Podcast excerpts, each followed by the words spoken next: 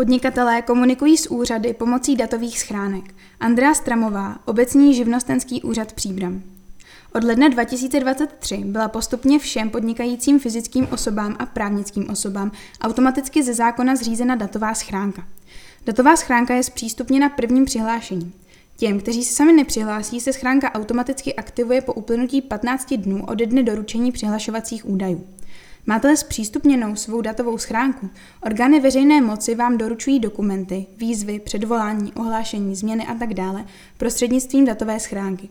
Aby vám žádná datová zpráva neunikla, můžete si aktivovat možnost zasílání upozornění.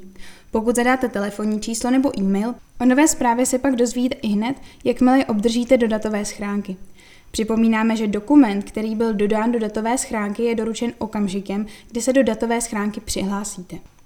Nepřihlásíte-li se ve lhutě 10 dnů ode dne, kdy byl dokument dodán do datové schránky, považuje se tento dokument za doručený posledním dnem této lhuty.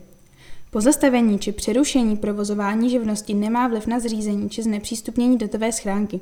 Datová schránka je zřízena i subjektům, které mají živnost pozastavenou nebo přerušenou. Datovou schránku je možné znepřístupnit zrušením všech živnostenských oprávnění.